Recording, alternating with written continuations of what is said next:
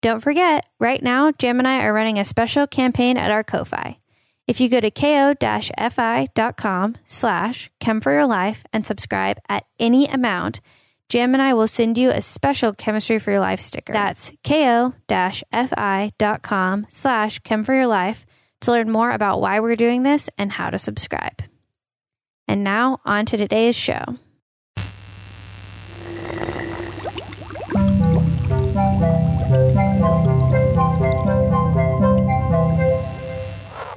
Hey, I'm Melissa, I'm Jam, and I'm a chemist, and I'm not. and welcome to Chemistry for Your Life. The podcast helps you understand the chemistry of your everyday life. Chocolate edition. Chocolate edition, which is So, part two, right? this is part two. And last week I told you that we're going to be answering two questions this week. Uh huh. But once I got into the research, I realized that we are only going to be able to answer one question this week, and it's going to be a three part series. We're in it. This is an Whoa. unexpected three part series on chocolate that just came at us out of nowhere thanks to a question from Renee C. Nice. That's awesome. It's been a while since we've had a series, right? I feel like, Yeah. you know, we had insect repellents and plastics were kind of some of our more, our longer series that we've had. Yeah. Um, and cast iron. Cast iron slash Teflon. That was like, Yeah. but it's been a, a little bit, I think, since we've had one like that. And those have been some of our most life changing. You know, the Teflon cast iron one has been That's true. pretty critical, and the plastic one has truly changed my life forever. Yeah. Yeah, they've those have both been very very impactful for me too. So, let's see how my life's going to change learning more about chocolate. Well, and there's a fun fact at the end uh-huh. about a way you can use chocolate to be nice for the environment. Oh, That's exciting. Nice. Well, maybe you can't, but some people can. Nice. So like going and like giving chocolate to trees. Like just being really nice and just giving chocolate to nature, you know? Nature likes no, chocolate. that's just like we that's do. not it. But good try. Okay. Well, Really, the trees give us the chocolate.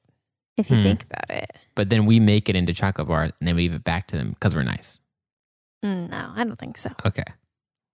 Okay, so the question we're going to be addressing today is why does chocolate sometimes get that white film on it? Ooh, I've definitely experienced that.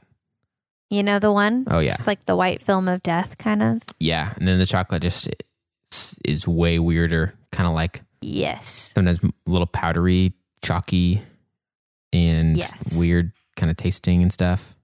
Yep. We're going to talk about it. Okay, weird. Are you ready? Yes, I am.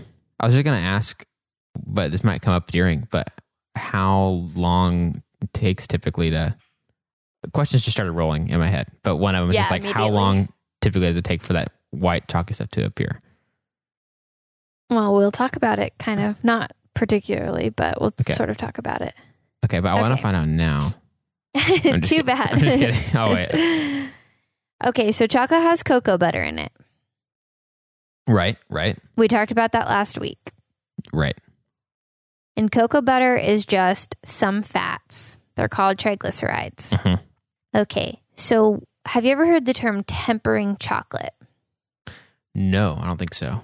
Tempering. So when you temper chocolate, that's where you heat it up and then cool it back down in a way that it gets that nice glossy finish. Mm, okay, okay. So if you've ever watched, I don't know, they think they do some of this on the Great British Bake Off when they're doing their chocolate work to make it glossy, or Mhm. if you've ever been to like a chocolate show, they'll do that, or if you've ever tried to melt chocolate and make it into a new shape. If you temper it just right, it's nice and glossy and has a really velvety, smooth texture. But if you just heat it up and cool it back down, it kind of has like a matte finish. Got it. Okay. Weird. I've not so really it's very that. different. Well, I mean, if you're not super into baking shows, I could see why you would not have noticed that. Yeah. I feel like in general it seems kind of like in my memory dark chocolate the most dark chocolate I have has that little bit more of a glossiness Mhm. and milk chocolate seems more um matte, but that might not that might be unrelated. That's like all I've really ever noticed about the differences. I think based on what we're talking about, that kind of makes sense. Hmm, okay. I think. But let's talk about why, when you heat it up and cool it back down, it gets that glossier thing, Okay. that glossier shine, Okay. and a better texture. It's because what you're doing when you're tempering chocolate is actually creating a crystal structure out of the cocoa butter. Okay. So you want the cocoa butter within the chocolate to have a good crystal structure. Okay. And we've talked about what crystal structures are before a lot on the episode about if glass is a liquid. Mm-hmm. Mm-hmm. So all solids have a crystal structure. Well, I guess I should say most solids have a crystal structure. Sometimes when they solidify, it's in an amorphous form, like glass or medicine sometimes. Mm-hmm. But generally, it solidifies in an orderly way in a several repeating units, and that is a crystal structure. Right. Right. Some materials crystallize in one way. There's just one way that they can be arranged that's going to work well. Mm-hmm. Cocoa butter can be crystallized in six ways. Whoa. Weird. So think about this like if you had some building blocks and you could create six different patterns out of the shapes, Mm-hmm. Mm-hmm. something like that. That is when you have multiple different forms a crystal can take on. Okay. Got it. What that's called is a polymorphic crystal. That's a big fancy word. Mm-hmm. Mm-hmm. There's some things that can only crystallize in one way, like how a puzzle can only fit together in one way that works. There are some crystals that are like that, and there's some that there's multiple different arrangements you can make. Okay. Interesting. So, of these six different forms that crystals can take, there's one that we can make that is really good in terms of the texture and the shine you get on the surface. Okay. Got it. So none The of the other, other- ones have that quality. Like they, we wouldn't even want to make it form into the other five. We wouldn't really want to. I mean, chocolate still tastes fine when you do it like that. It's just not quite as good. Oh, it affects the taste too, not just the look, It's the texture. texture. Oh, that makes sense. That makes sense. Yeah. So it's so it's sort of the way it tastes sort of the way it tastes. I guess the overall experience of the chocolate in your mouth is Mhm. different. One one thing that a phrase they use in lots of different um, areas, I'm sure, but also coffee. Uh, that people don't always like this, but it's just the phrase mouth feel. Yeah, the only way I know about that is from Brooklyn Nine Nine. Oh, weird. when they're talking about his pizza blog. yeah, so I guess that's everywhere, but in coffee, that's where I've heard it the most. That's my that's the only specialty world I'm really in. But mouthfeel. So the overall mouthfeel would be affected. Okay, okay, that makes sense. There's four that can be made very easily that are less tasty. okay, or I guess I should say less good mouthfeel. Mhm. And there's one that is very, very hard for us to make. We can't make it. It has to basically convert on its own after sitting for a while. So that's a whole other thing. interesting. That's crazy, dude. Chocolate's more Yeah. complicated than I thought. I know chocolate is way more complicated than I thought, which is why this is becoming a three part series. Uh-huh, Just look out, guys. Whenever she tries to prepare the third episode and it turns into the fourth, and they, they just that could keep happen. multiplying, and then before you know it, we've had a full year of chocolate episodes. Also, today is Earth Day. Happy Earth Day, everyone. I was hoping to do an Earth Day themed episode, but then chocolate took over my life. So we'll have a fun episode on the smell of fresh cut grass, hopefully coming at you in May. Nice. well, both grass and chocolate come from the earth. Think That's true. That's. So true. it's not completely unrelated. this is still sort of like Earth Day chemistry. That's true. Yeah. In fact, to celebrate going and getting some chocolate versus like going and cutting some your grass might actually be a little more of like an enjoyable celebration of the earth for most people. But only if it's ethically sourced chocolate. Go and Yes. splurge on some really high quality, ethically sourced chocolate that's nice to the environment and the humans who make it. Yes, totally, totally. And that's way easier to get now than it used to be. Yeah, definitely.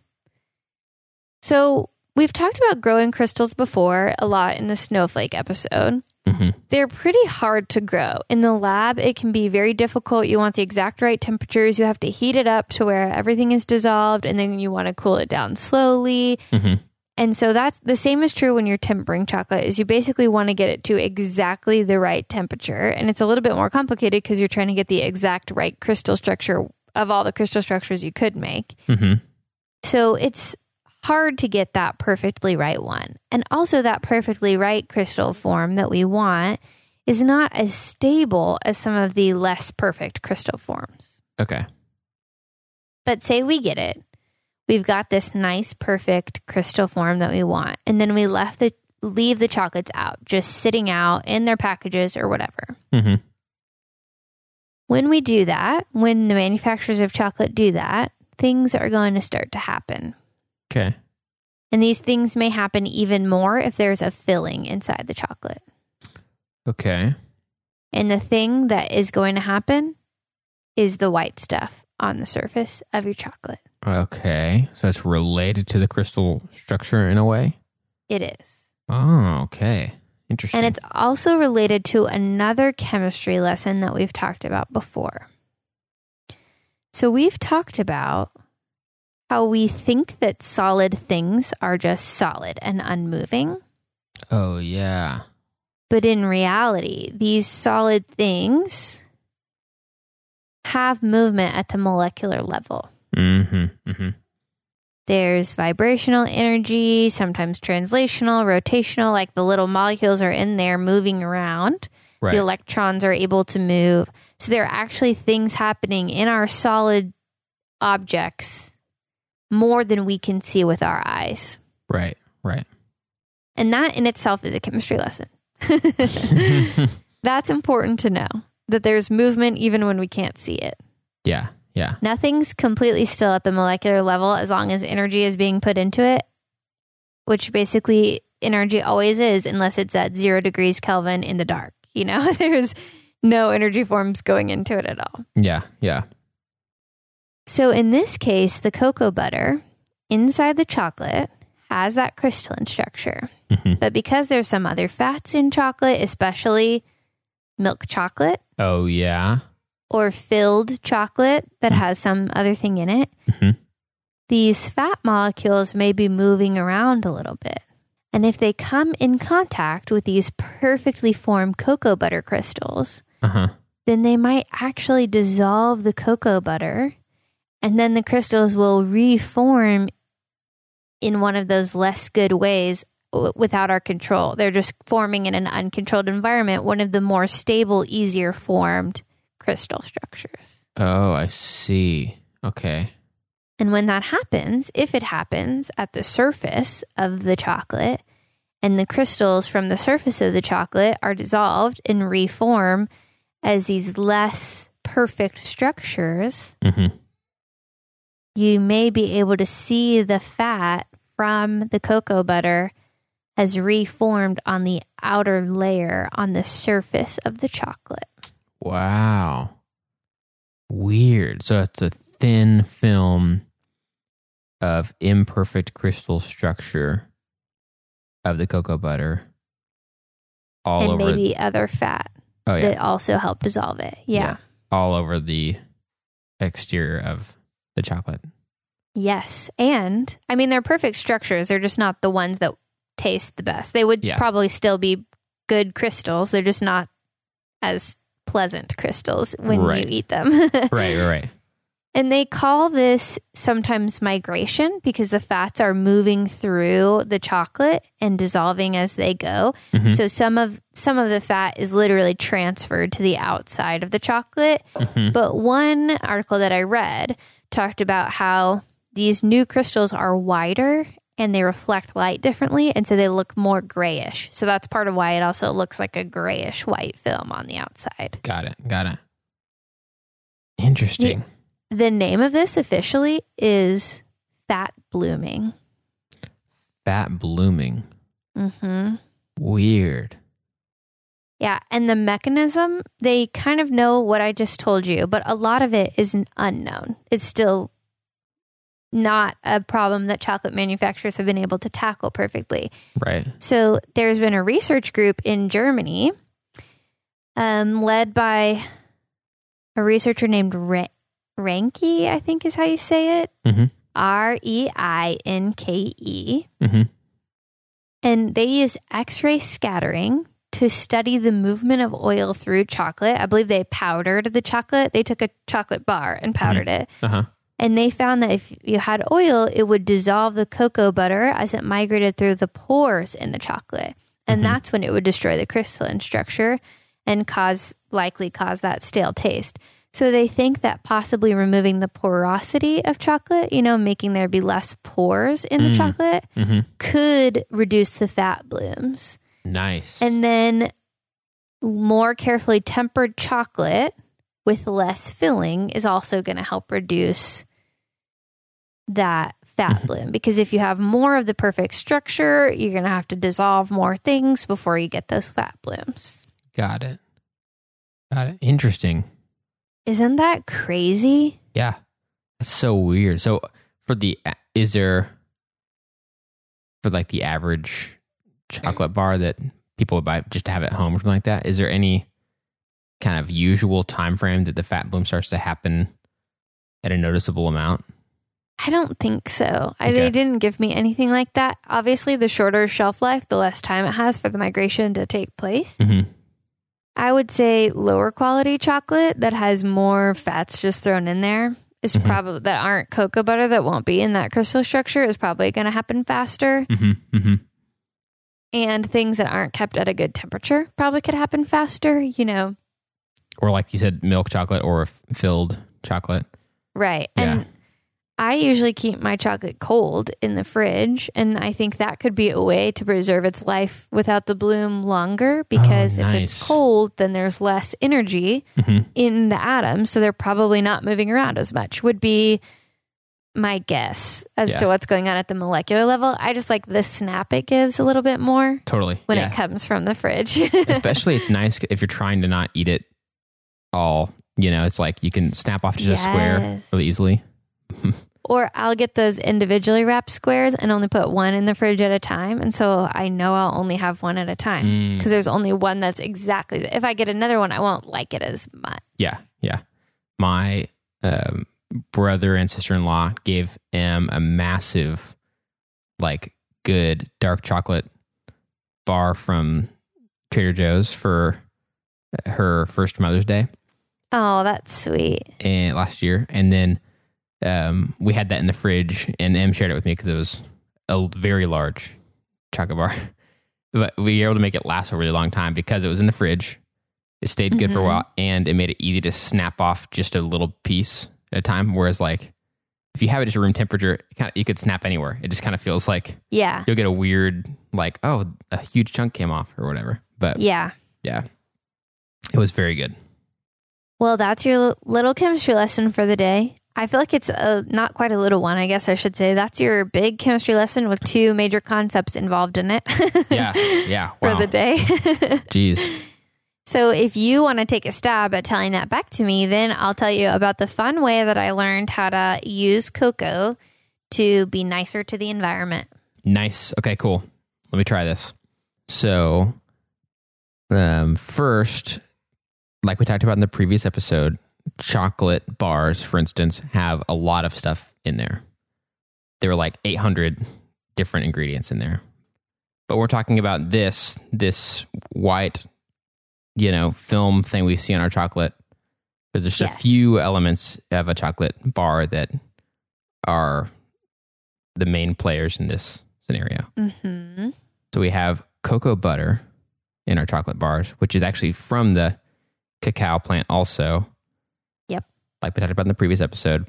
Um, and then there's many other ingredients depending on the chocolate bar. Like there's some milk in a lot of chocolate bars. There's some, you know, sometimes there's chocolate that has caramel or something like that filled in there.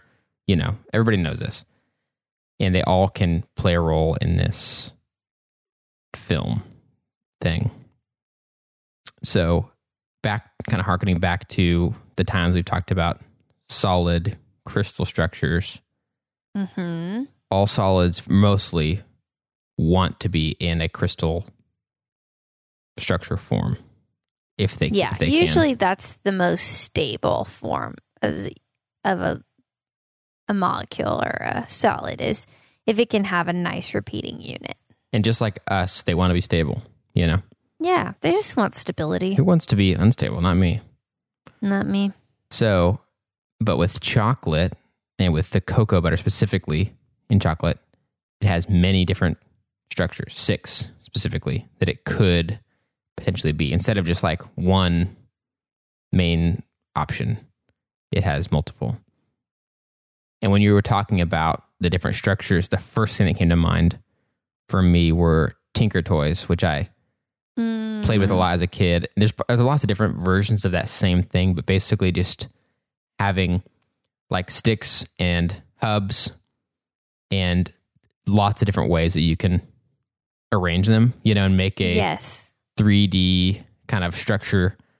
Um, and just by having a few different pieces like that, you can do lots of different kinds. Right. Yes. It's a lot like that. And it made me think of like there are definitely times where I would orient the Tinker Toys in a way that create a stronger building. Like I always try to build things and see how strong it would be and how much I like how many books I could put on it or whatever.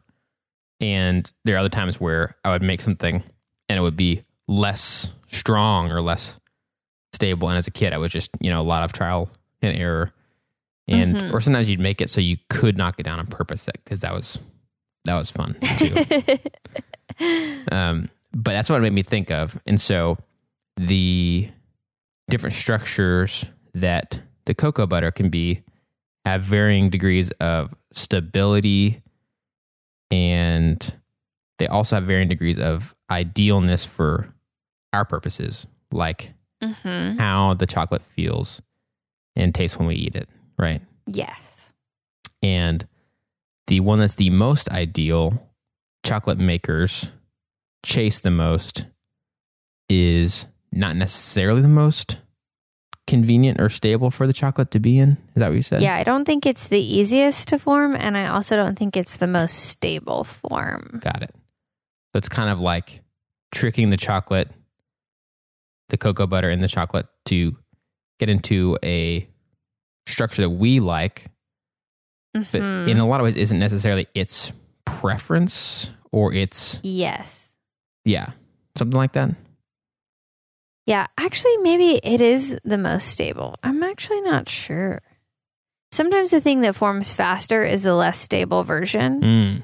I just quickly pulled up a little infographic from there's a website called compoundchem.com and they do all kinds of cool stuff. And he technically isn't a peer reviewed journal. It's just someone who's a chemist and teaches chemistry and likes to make these little graphics. And he does say that that tastier one is one of the more stable ones. So I might have had that backwards, Okay, but it's okay. not the easiest to form. So I'm, I actually am glad that you asked that. It's Okay. definitely not the easiest one to form, but it might be the most stable, and that's why it takes a little bit more time Got it. and energy to get it just right. And it takes our intervention for it to happen for the most part, it seems. For the most part, it seems. Yeah. So when the chocolate bar then is sitting, this is one of the things that's always blown my mind, sitting just in your cupboard, Mm-hmm. it and every other solid is actually not just staying in exactly the same place, and all the atoms in it are actually moving around a little bit and Yeah. changing a little bit all the time. Especially true when you've got a lot of things you've combined into a little chocolate bar that we pushed and put in together. Um, yep. They're gonna It's just trying to get back to, you know, back to its natural state. yeah. It doesn't want to be pushed around, you know. which yeah. I get. Once again, I kind of relate. I don't like to be unstable and I don't like to be pushed around. right. So it slowly things can start to change where the crystal structure that we worked hard to put to make form in this chocolate bar of the cocoa butter starts to be dissolved by other things in the chocolate bar like oils or fats from the milk Mhm. chocolate et cetera et cetera Right. And then, so that happens, but then the cocoa butter still wants to be in a crystalline structure.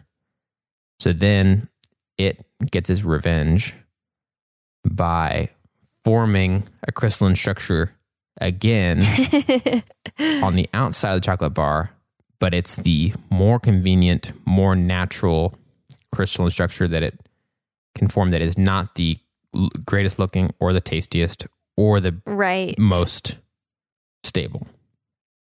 Right. Not the most aesthetically pleasing either. It's no longer glossy and beautiful. Now it's just this weird, gross film. Yeah, yeah, yeah. Did I did I get both parts of I think so. Yeah. I think you got it. So, one thing that I forgot to tell you also Mhm. is it does take a while usually to grow crystals. So, like if I'm doing it in the lab, I will heat the thing up and then Mhm. let it cool down slowly and I sit it out at room temperature so it slowly cools and if it needs to be put in a cold environment, I'll slowly introduce it to that cold environment Okay. after it's cooled down to room temperature. So I did read in one article, all these that I'm referencing are going to be in our show notes, Mhm. and our references as always.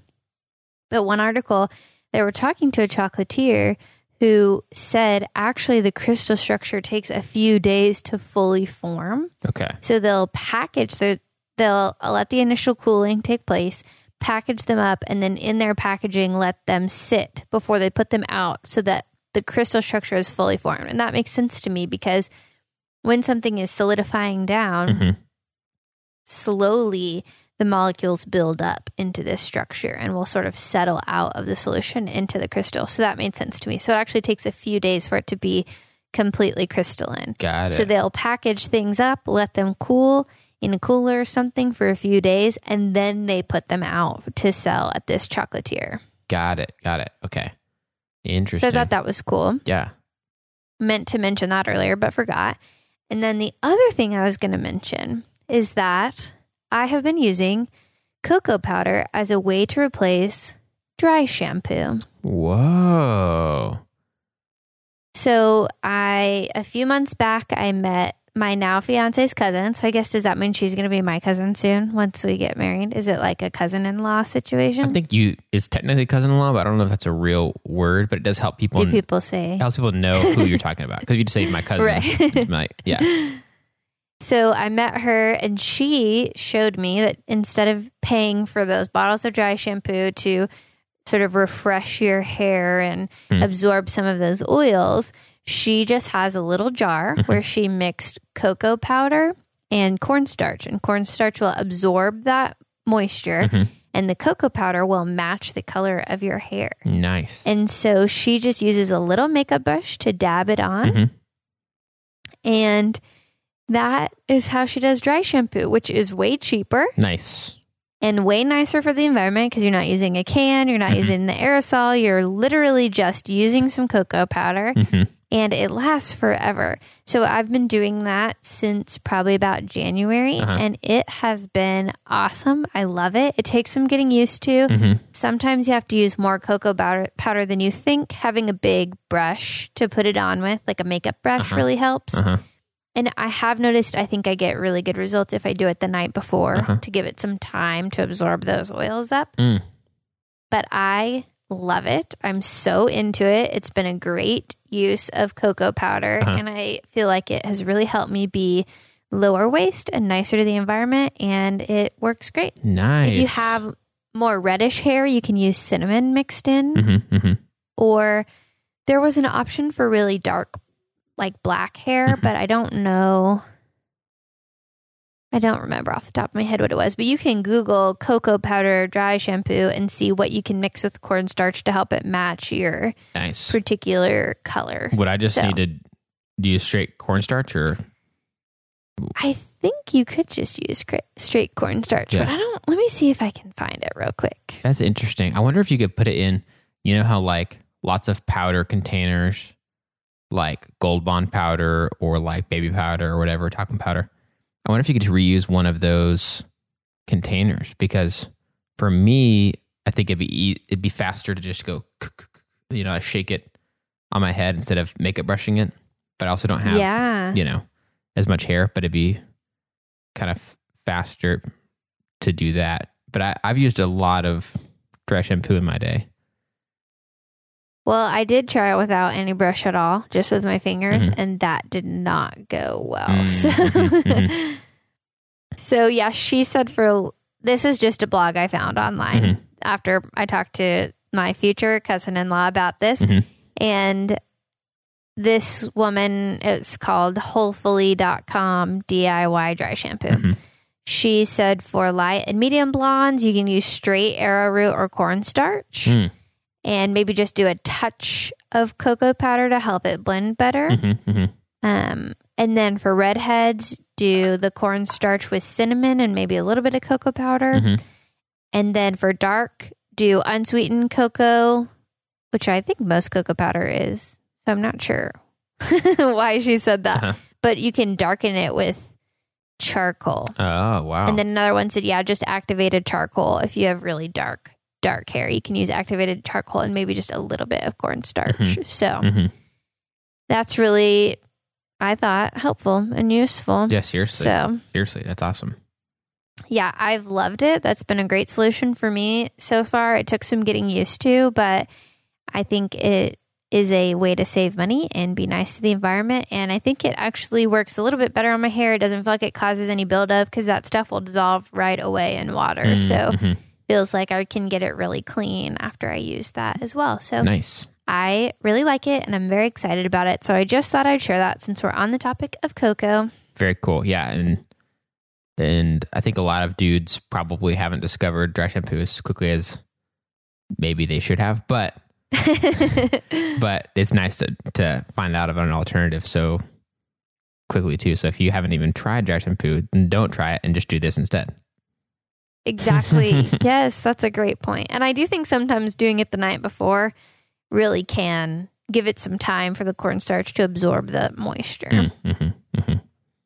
Nice. So that's a little fun fact, and I'm going to double up and use that as the fun thing from my week because I was so excited about sharing it. Um, but so I kind of jumped the gun, but I did want to know if you had anything fun from your week that you wanted to share. Well, um, mine actually has a lot to do with our topic about chocolate. Okay. So, you know how like there's just tons of kinds of chocolate out there, tons of little versions, small, large, whatever. One of the most common kinds in the US that we're all used to growing up is the chocolate kiss. Yes. Um, so, on that topic, these are not chocolate, but my son started learning how to give us kisses this week. Oh, the normal I kind, not the chocolate kind. And it's very Right. very cute. He just like moves his whole mouth toward your mouth and doesn't doesn't close his mouth at all. If his tongue's already kind of out, he'll just leaves it out. He just like the only thing he's really figured out is that oh, I put my mouth on your mouth, or just put my mouth somewhere on your face. Um, that's, I mean, that's pretty much it, Yeah. you know? yeah, he's got like the most important part down for sure. You know, mm-hmm. to consider it a kiss. Basically, if you just pursed your lips or something, but never moved your face towards somebody else's face, that wouldn't really be considered a kiss. So he's got the most important, you know, mechanics of, of the kiss down, and that was really cute. That is really cute. Wow, look at us both doing things sort of related to chocolate. that one was cuter, though, I would say, than mine. So True, but definitely arguably more of a stretch in its relation to chocolate. So well, thanks anyway, because um, that really brightened my day, and I love hearing about baby kisses. Edison used to do that, and it was one of my favorite things. Oh, and when yeah. he figured it actually out, it was kind of a bummer. So yeah. Thank you for sharing that little bit of baby joy with us. And thanks for coming and learning about chemistry. And thanks to all of you listeners as well. We could not do this without you. And it is such a blast getting to know you and interacting with y'all. Yes, and thanks, Melissa, so much for teaching us about this and for opening this topic up into a multi part dive into the world of chocolate. Melissa and I have a lot of ideas for topics of chemistry in everyday life, just like chocolate, which came from listener Renee C. But we want to hear from you. So if you have questions or ideas, you can reach out to us on Gmail, Twitter, Instagram, or Facebook at Chem for Your Life. That's Chem, F O R, Your Life, to share thoughts and ideas. If you'd like to help us keep our show going and contribute to cover the costs of making it, go to ko-fi.com slash chem for your life and donate the cost of a cup of coffee. And between now and the end of May, if you subscribe at a monthly amount, Melissa and I will send you an exclusive sticker and a note to say thank you. But if you're not able to donate, you can still help us by subscribing on your favorite podcast app and rating and writing a review on Apple Podcasts. That also helps us to share chemistry with even more people. This episode of Chemistry for Your Life was created by Melissa Collini and Jerem Robinson. References for this episode can be found in our show notes or on our website. Jerem Robinson is our producer, and we'd like to give a special thanks to M. Quapple, who reviewed this episode.